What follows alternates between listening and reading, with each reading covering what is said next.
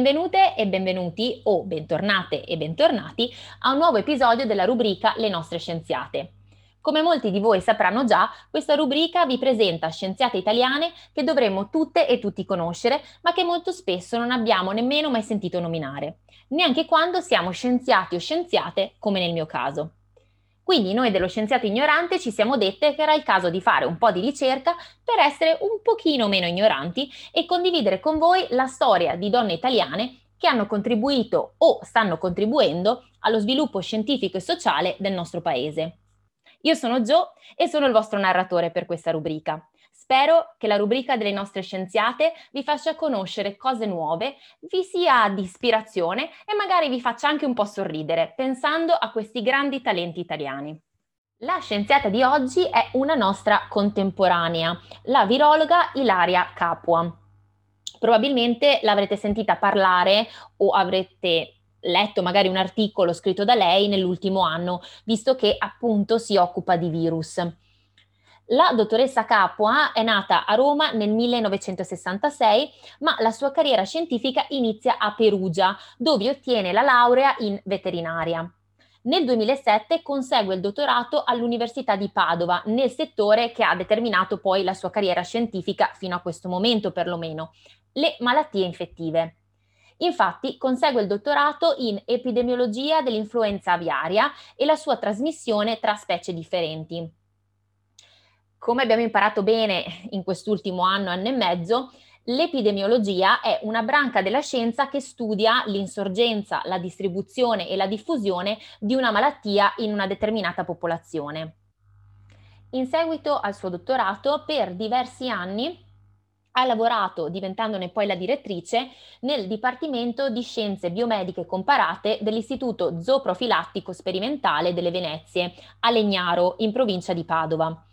Questa è un'importante sede nazionale per la ricerca sulle malattie infettive, in particolare nella trasmissione animale-uomo. È un centro di riferimento per lo studio dell'influenza aviaria, in particolare, che lavora in stretta collaborazione con la FAO, cioè l'Organizzazione delle Nazioni Unite per l'alimentazione e l'agricoltura. Nel 2000 la dottoressa Capua co-sviluppa la strategia cosiddetta DIVA, un acronimo che sta per Differentiating Infected from Vaccinated Animals, che si può tradurre in italiano con differenziare gli animali infetti da quelli vaccinati.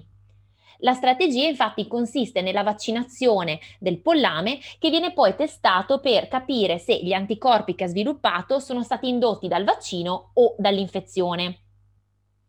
La strategia fu sviluppata in risposta a una forma di influenza aviaria che si stava diffondendo quell'anno nel pollame in alcune parti d'Italia.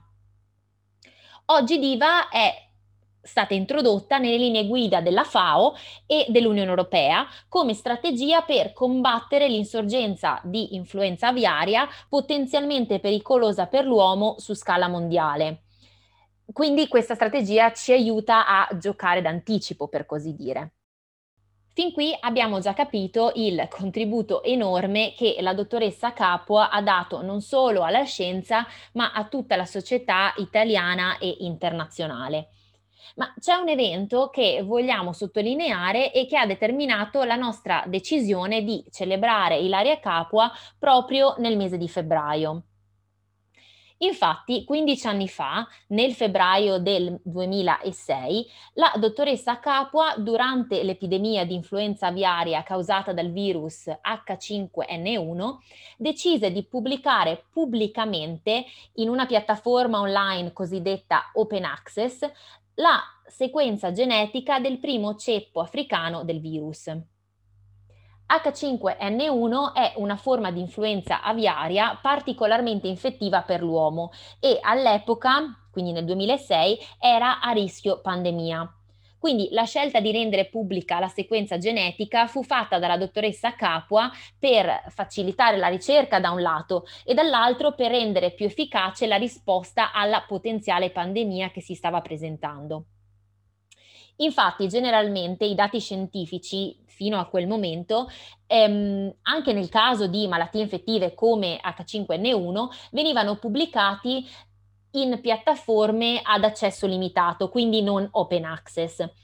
Ma i risultati scientifici devono circolare, eh, devono circolare in fretta, soprattutto quando si parla di malattie infettive. Quindi la dottoressa Capua con questa decisione ha cambiato completamente il modo di fare scienza, rendendo i dati più accessibili e trasparenti. Questa decisione ci sta decisamente servendo ora durante la corrente pandemia, quindi dobbiamo ringraziare la dottoressa Capua per aver eh, preso questa decisione all'epoca e aver eh, cambiato il modo di fare scienza da questo punto di vista. C'è anche da citare il coinvolgimento di Ilaria Capua nello scenario politico italiano. Infatti nel 2013 viene chiamata dall'allora primo ministro Mario Monti per diventare parte della Camera dei Deputati come vicepresidente della Commissione Cultura, Scienza e Istruzione. Nell'annunciare le proprie dimissioni nel 2016, la dottoressa Capua disse, e qui cito il suo discorso ufficiale, quando sono entrata alla Camera dei Deputati ero piena di buoni propositi e assolutamente determinata a sollecitare quei cambiamenti nel mondo della ricerca di cui l'Italia ha disperato bisogno. Fine citazione. Quindi perché lasciare? Beh, la decisione di lasciare eh, la sua posizione politica fu dovuta, come alcuni uh, e alcune di voi ricorderanno, alle accuse giudiziarie che si sono concluse poi con il fatto non sussiste, che vedevano la dottoressa Capua complice in una cospirazione internazionale per la diffusione di virus attraverso i vaccini. Eh, queste accuse l'hanno profondamente eh, provata come detto da lei stessa. E ovviamente come scienziata posso capire quanto male possa fare essere accusata di qualcosa di così infimo eh, che va contro tutto quello in cui si crede e per cui si è lavorato. Ma la dottoressa Capua non si è assolutamente data per vinta e lasciata la sua esperienza politica è ovviamente tornata alla ricerca scientifica e in modo ironico lei si descrive come un PMO o Politically Modified Organism, in italiano un organismo politicamente modificato, perché proprio grazie a questa esperienza politica adesso è in grado di eh, ridurre la distanza tra la politica appunto e la scienza, facilitando lo sviluppo di politiche informate e basate sui dati scientifici. Al momento dirige il One Health Center of Excellence all'Università della Florida, un centro che si focalizza sul concetto di una sola salute o One Health in inglese e che appunto si concentra sulla connessione e interdipendenza della salute umana con la salute delle altre specie animali e dell'ambiente. Insomma, il giusto approccio in questo mondo globalizzato e ovviamente Ilaria Capua è stata anche una delle voci scientifiche di rilievo durante questa pandemia, come citato all'inizio. Vi invito quindi a leggere il suo libro pubblicato proprio a maggio del 2020 con il titolo Il dopo, il virus che ci ha costretto a cambiare mappa mentale.